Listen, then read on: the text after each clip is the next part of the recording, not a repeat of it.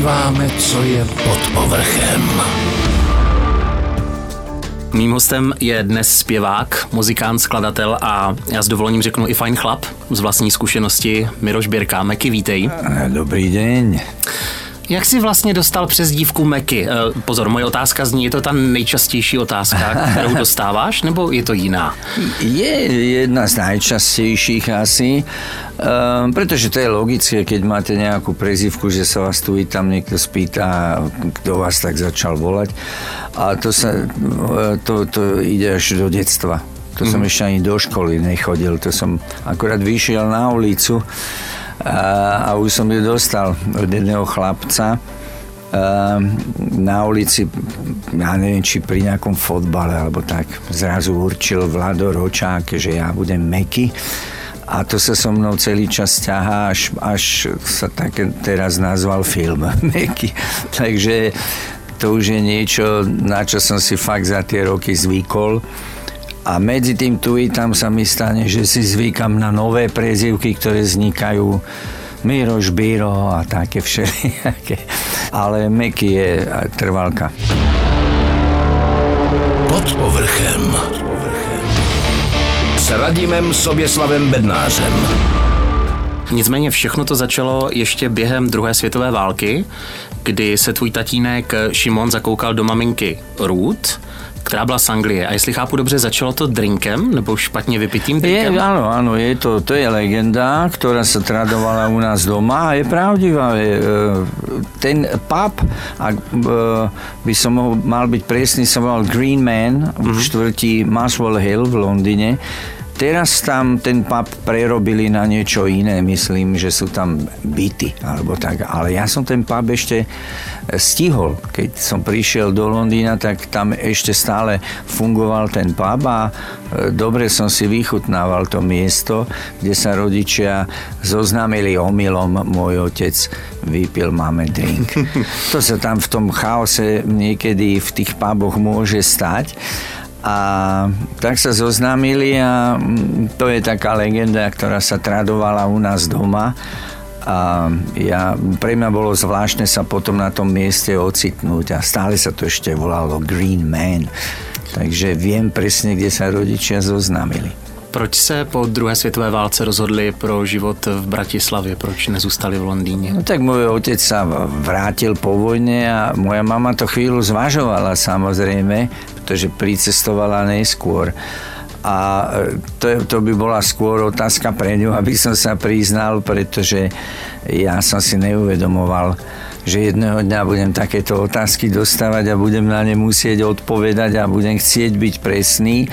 Ale domnievam sa, že moja mama chcela, aby uh, jej deti mali otca a, a aby sme vyrastali v normálnej rodine takže e, pricestovala, hoci to pre ňu muselo byť závažné rozhodnutie e, odísť z domova, z Londýna, na ktorý bola zvyknutá.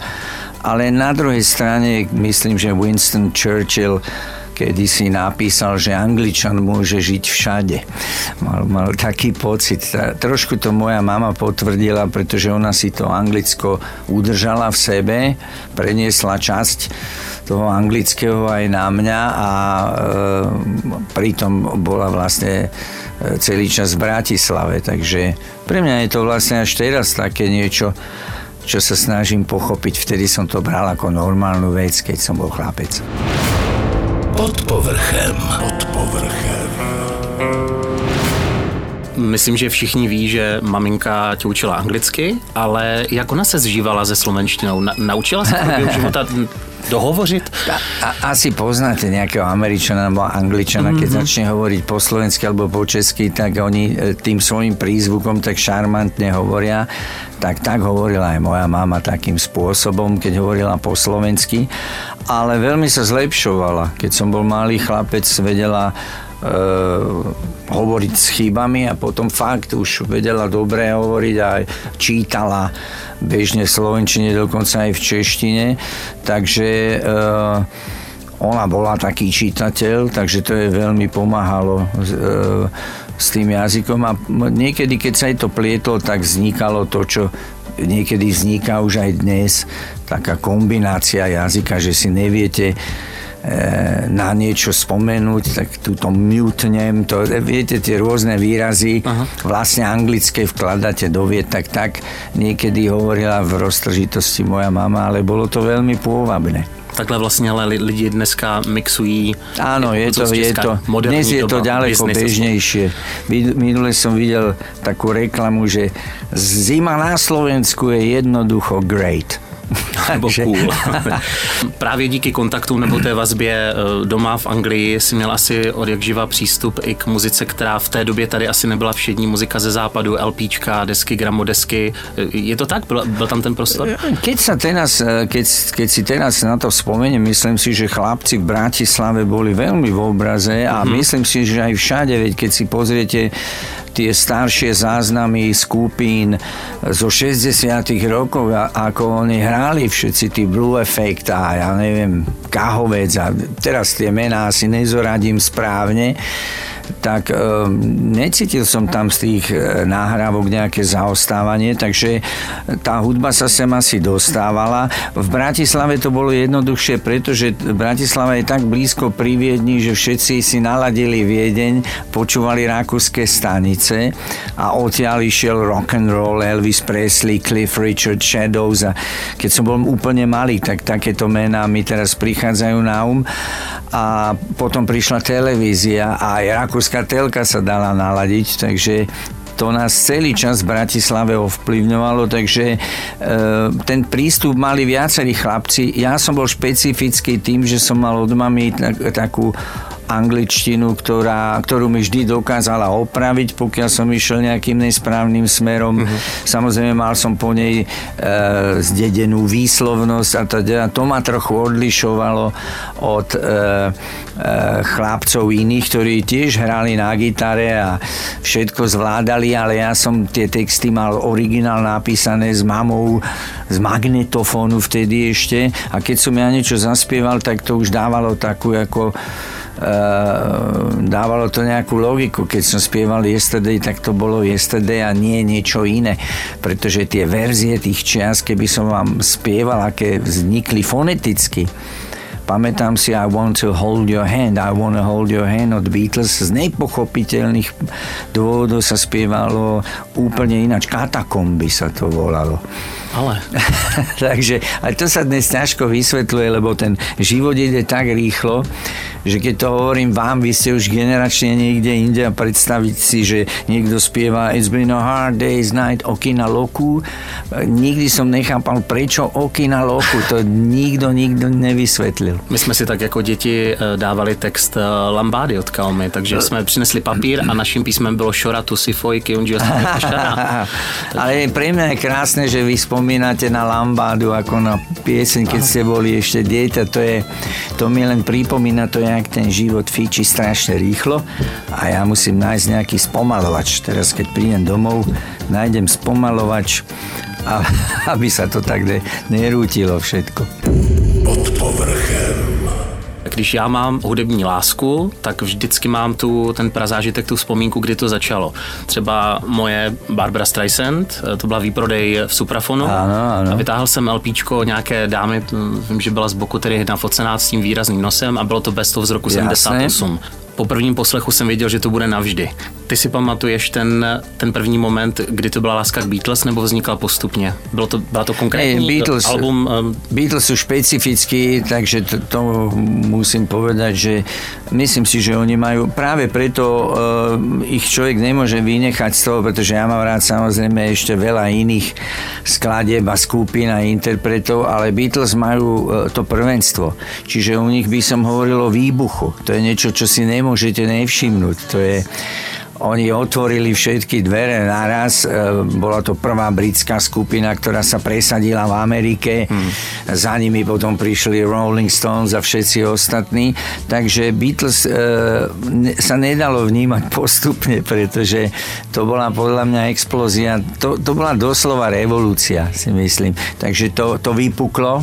Beatles a preto majú také špecifické postavenie A tí ďalší uh, boli hneď Stones, musím povedať, a Kings a takéto skupiny. A potom to išlo ďalej a ďalej až do, dnes, do dnešných čas Post Malone alebo Billie Eilish alebo čokoľvek dnešné, čo, čo si človek k tomu prikladá a nachádza si k tomu cez kvalitné piesne cestu. Co se týče tvé kariéry, kde byl vlastně ten moment, kdy jsi uvědomil, že koníček se stává profesí? Byly to úspěchy s modusem nebo až později solo dráha?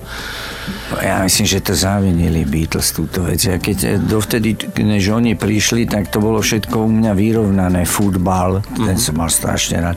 Keď nás nežilo, tak hokej a také tie základné veci, čo majú chlapci rádi a určite sa netešíte na to, že budete 4 hodiny nacvičovať nejakú skladbu na klavíri a, a tak ďalej. E, to prichádza až neskôr, ale Beatles to strašne urychlili smerom k hudbe.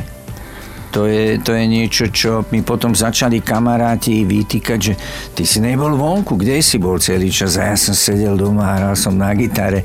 Myslím, že toto bol taký prvý impuls, začať sa zaujímať E, trochu e, viac o hudbu. Navyše oni mali také nápadité skladby, že si človek musel pozrieť tie akordy a vťahli ma do toho. No a potom prišli tí ďalší a vlastne to prichádza dodnes a každá dobrá skladba ma fascinuje svojím spôsobom a ma to myslím tak nejak udržuje vo forme a pozorujem na sebe, že ak sa na niečo vyslovene teším, Eh, samozrejme rád s vami urobím rozhovor, rád urobím koncert, rád sa vidím s, s publikom, zaspievame a tak ďalej.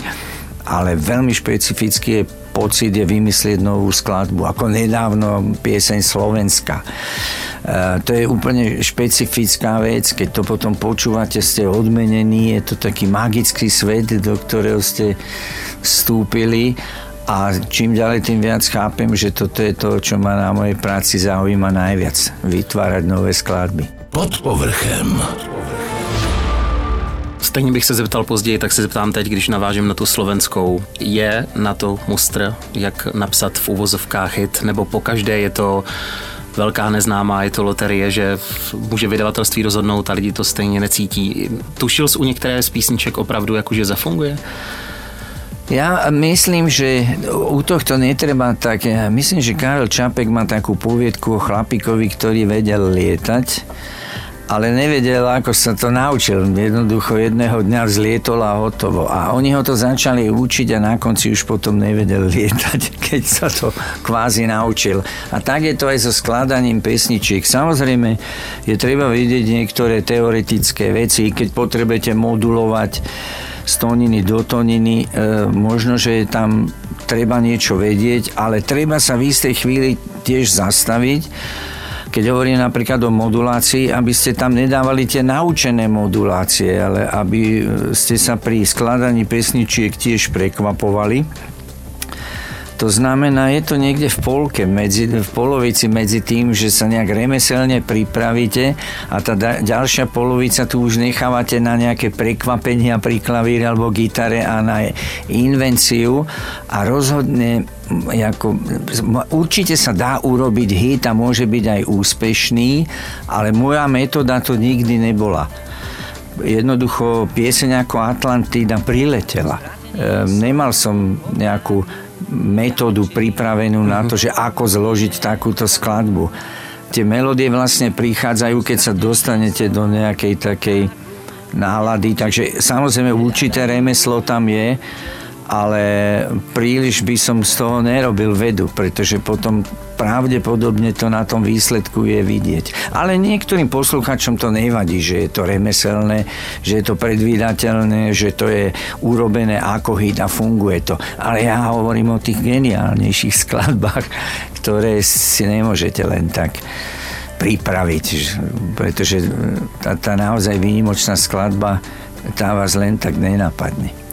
A to stejné vlastně jako s tvorbou hitů jsem měl, když jsem si jako dítě, řada z nás si vlastně jenom hrála a hraje mm. dodnes na to, jako, že je zpěvák a že vydává album. Já jsem, já jsem byl schopný hodinu nebo dvě hodiny přemýšlet nad tím, jak by ho pojmenoval. Tak eh, tohle je velká Dobre. chemie, velké přemítání na to, jak eh, to, dobře pojmenovat nové Dobre album? Dobre ste rozmýšľali, pretože to nie je jedno, ako nazvete pieseň, ako nazve, nazvete album dokonca si myslím, že niekedy ani nie je jedno, ako pri tom vyzeráte, alebo e, rôzne veci e, majú na to vplyv ako, aj to, ako sa prezentujete, ale zase nemalo by to byť nejaká manažerská činnosť že vám niekto povie, ja neviem čo, a teraz sa začnete podľa toho správať. Ale názov albumu je legitímna vec. E, e, ja neviem, keby sa album Pink Floyd nevolal Dark Side of the Moon, tak si to už ani nevieme predstaviť, že by sa volal nejak inak.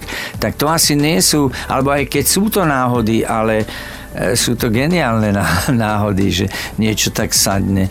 Ehm, takže vlastne ste ma vyprovokovali k takej úvahe, že vôbec nie je jedno, ako nazvete album. Niekedy sa možno, možno že oplatí na všetko vykašľať a prečítať si u vás nejaký ten nápis na tomto mixpulte, aj tak sa to dá urobiť, ale väčšinou tie nápady bývajú také, že majú zmysel. V případě slovensko-anglického double album, tam to bylo asi na místě a bylo to jednodušší? Áno, double album nie je výsledkom nejakej úplne e, náhody, pretože e, ten album mal znieť zmysluplne aj Angličanovi, aj Slovákovi, Čechovi, mal by, e, malo to všetko mať nejaký taký logický význam, že sú tam dve LP platne alebo dve CDčka, takže to, to nebolo úplne jednoduché hľadanie takého tohoto jednoduchého názvu. Pod povrchem. Pod povrchem musím se zeptat, když se řekne Meky Šběrka, tak eh, jedna z mých intenzivních, to není ani vzpomínka, to je prostě dodnes. Kamarádka vždycky do mě hustila, ona je starší než já, že vlastně největším zážitkem jejího dospívání, dětství a potom dospívání byla filmová hudební pohádka, já to řeknu česky, neberte nám princeznu. Aha. Já jsem se potom eh, t- k tomu dopracoval, dodnes nedám dopustit na písničku Tři slova. Áno, áno, to je záverečný song, yes. Kromě tebe i Marika Gombitová, Maria Rotová tam hrála. Áno, áno. Jaké to bylo vyskúšať si hereckou profesi?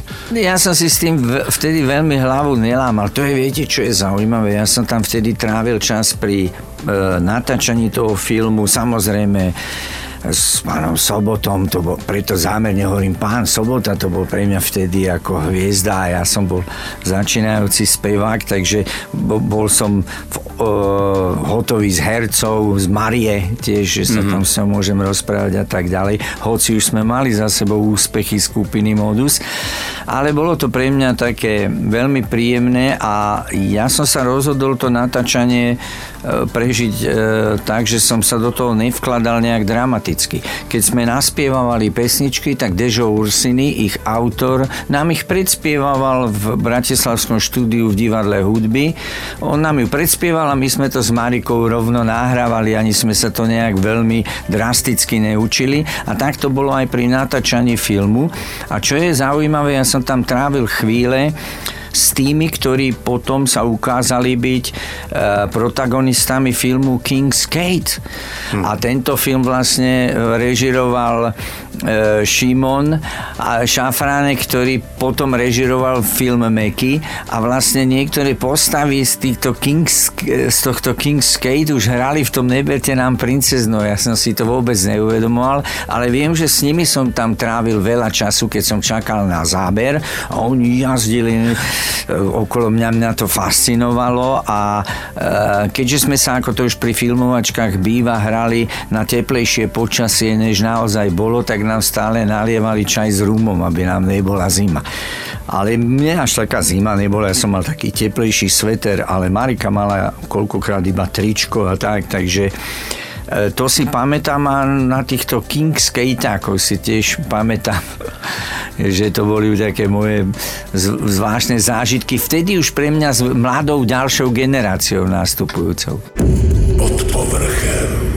Jedním z těch velkých úspěchů solo kariéry byl rozhodně i Zlatý Slavík. Byl si vlastně první slovenský zpěvák, který uh, Slavíka získal a jeden z mála, který ho získal kromě Karla Gota. Vy jste se někdy potkali pracovně, myslím, při spolupráci s Karlem, ať už duet nebo společné dovtedy, vystoupení, nebo jste se míjeli? Dovtedy, než som získal Slavíka, myslím, že Uh, aha, spomínam si, ale to, si, to, si ne, uh, to sme sa ešte nerozprávali s, s, s Karlom ako kolegovia, ale my sme boli v jeho show v Lucerne ako skupina Modus a on vtedy trval na tom, že ma uvedie ako solistu.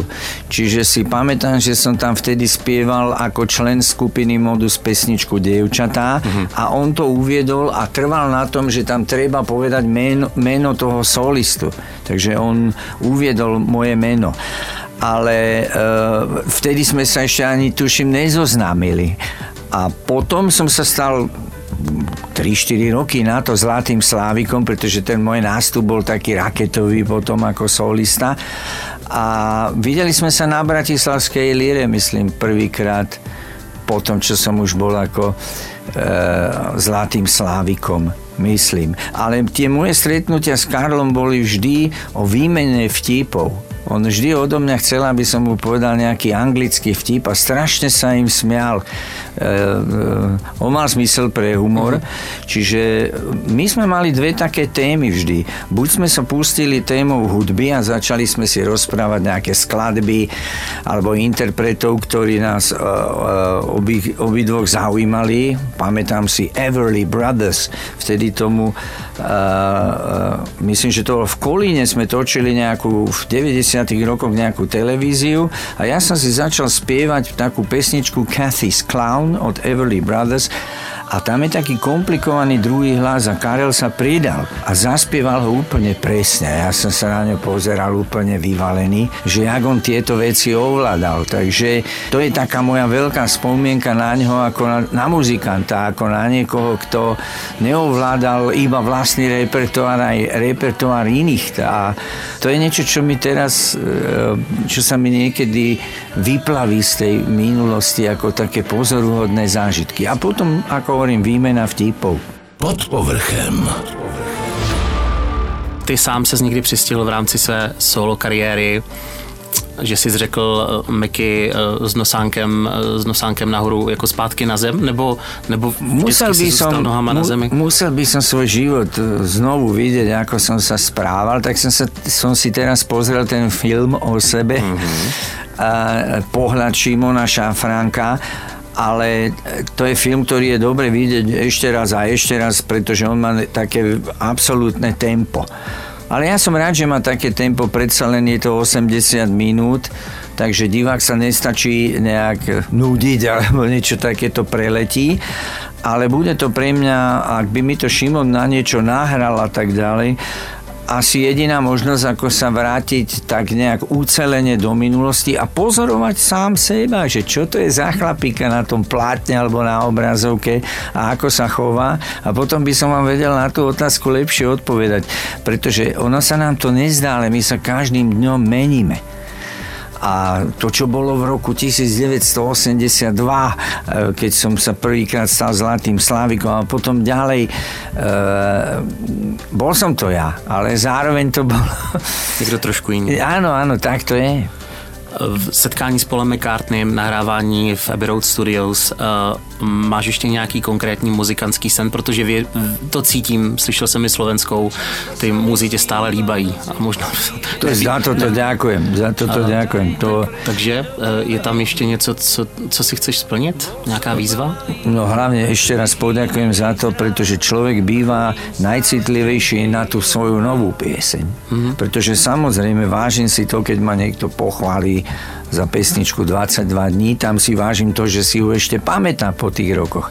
Ale keď sa niekomu pozdáva moja nová melódia, nová skladba, tak e, na schvál to takto sa pri tom pristavím, to, to mi rozhodne nie je jedno. A toto je pozbudením pre mňa ďalej, že tie nápady aj naďalej prichádzajú a e, teraz, keď sme zostavovali 3 CDčko, Eh, tých najväčších hitov, tak som cez to prechádzal tiež a tiež som prešiel eh, cez tú svoju minulosť a možno, že teraz, keď som si to celé popočúval, tam môžem znovu ešte niečo pridať k tomu. To by som rád urobil, ale o tom nerad hovorím suverenne, pretože to nikdy neviete, v budúcnosť nie je napísaná. Takže neviem, e, čo a ako sa podarí, ale rozhodne, keď sa mi to podarí, tak by som chcel ešte natočiť ďalší album a rozhodne to nie je o tom, že by som mal teraz pocit, že všetko už bolo, bol som v Ebierovde, tak čo ešte? No ještě nové skladby. tak a teď tam dáme ty pomyslné tři tečky a zbilancujeme zase Jasne. příště. Mým hostem byl Miro Birka, setkání, za které jsem hodně vděčný a jak říkám, přeju, ať jsou ty dveře otevřené, hlavně okna, ať ty muzy stále přilétají a líbají dál. Děkuji. Ďakujem pekne za pozvanie. Pod povrchem. S Radimem Soběslavem Bednářem.